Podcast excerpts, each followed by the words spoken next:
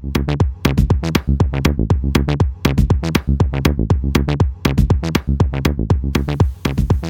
ladies and gentlemen, boys and girls, Mel Herbert here. It's uh, Monday, August 12th, and it's time for a little uh, Elon Daily, part of the Talking Tesla Network. And I've been listening to my tech shows over the weekend, and uh, one of them in particular, I'm not going to say who it is, but uh, it's a big tech show, was just ripping on Tesla, just going after them, saying it's they're a disaster, they're a disaster. I'm like, um, I don't think so. I got a couple of them, and uh, I don't think they're a disaster at all.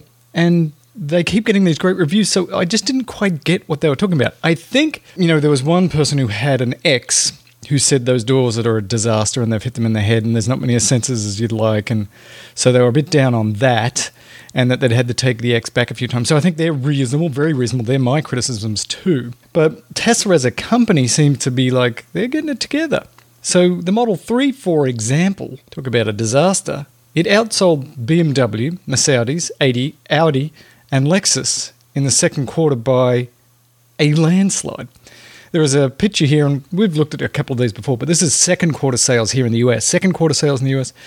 And up the top, there is 47,000 Model 3s. 47,000. This big, long red line. And this is actually from, wait for it, CleanTechnica. And then you go down to the BMW 3 Series, which sold a quarter of as many, less than a quarter of as many, and the Lexus ES and the BMW 5 Series. And even when you like stack them all up, it's still less than the Model 3.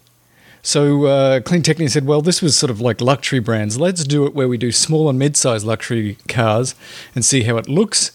And the Model 3, again, just completely crushes the competition. So if you do small and mid-sized luxury cars, if you do BMW 2, 3, 4, and 5 Series, if you count all of those, they only sold 31,000.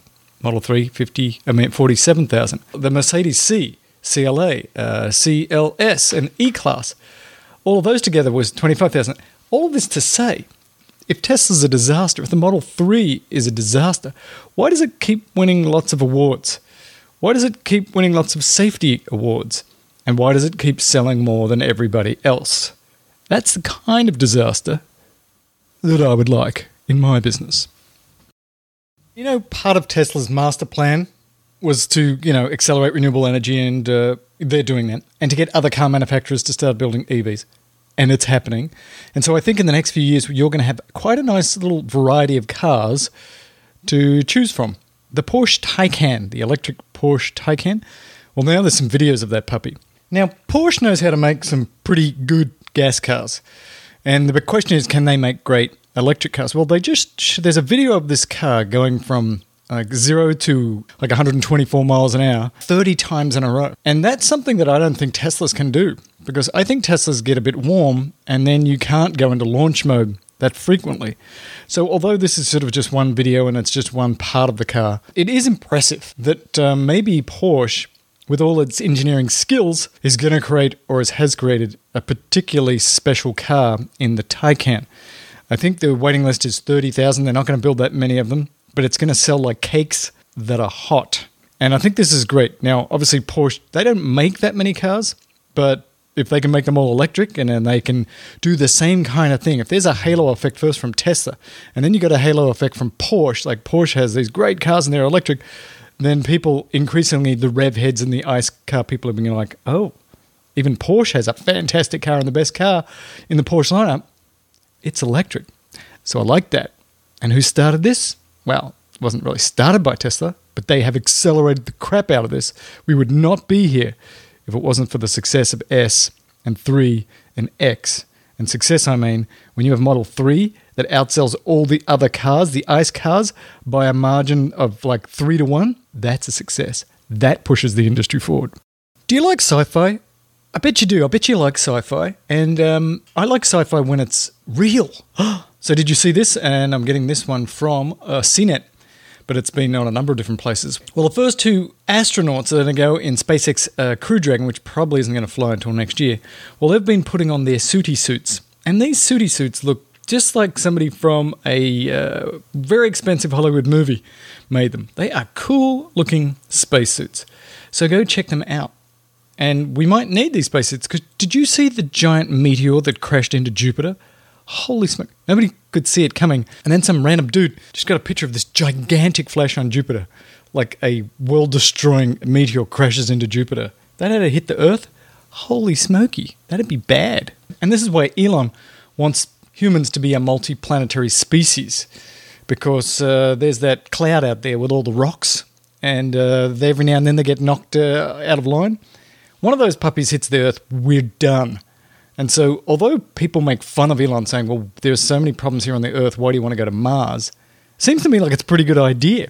We should have a colony up there on the moons and a colony over there on the Mars. And if for no other reason, then something might hit this planet. And if we're in three different places, maybe we'll continue on. I mean, you know, the works of ABBA must be, you know, kept sacred throughout the universe. Can you imagine how sad the universe would be if all of the works of ABBA had disappeared because we got hit by a gigantic asteroid. If you change your mind, take a chance, I'm the first in line. And speaking of the spaces, have you been wondering when is the next Starhopper flight?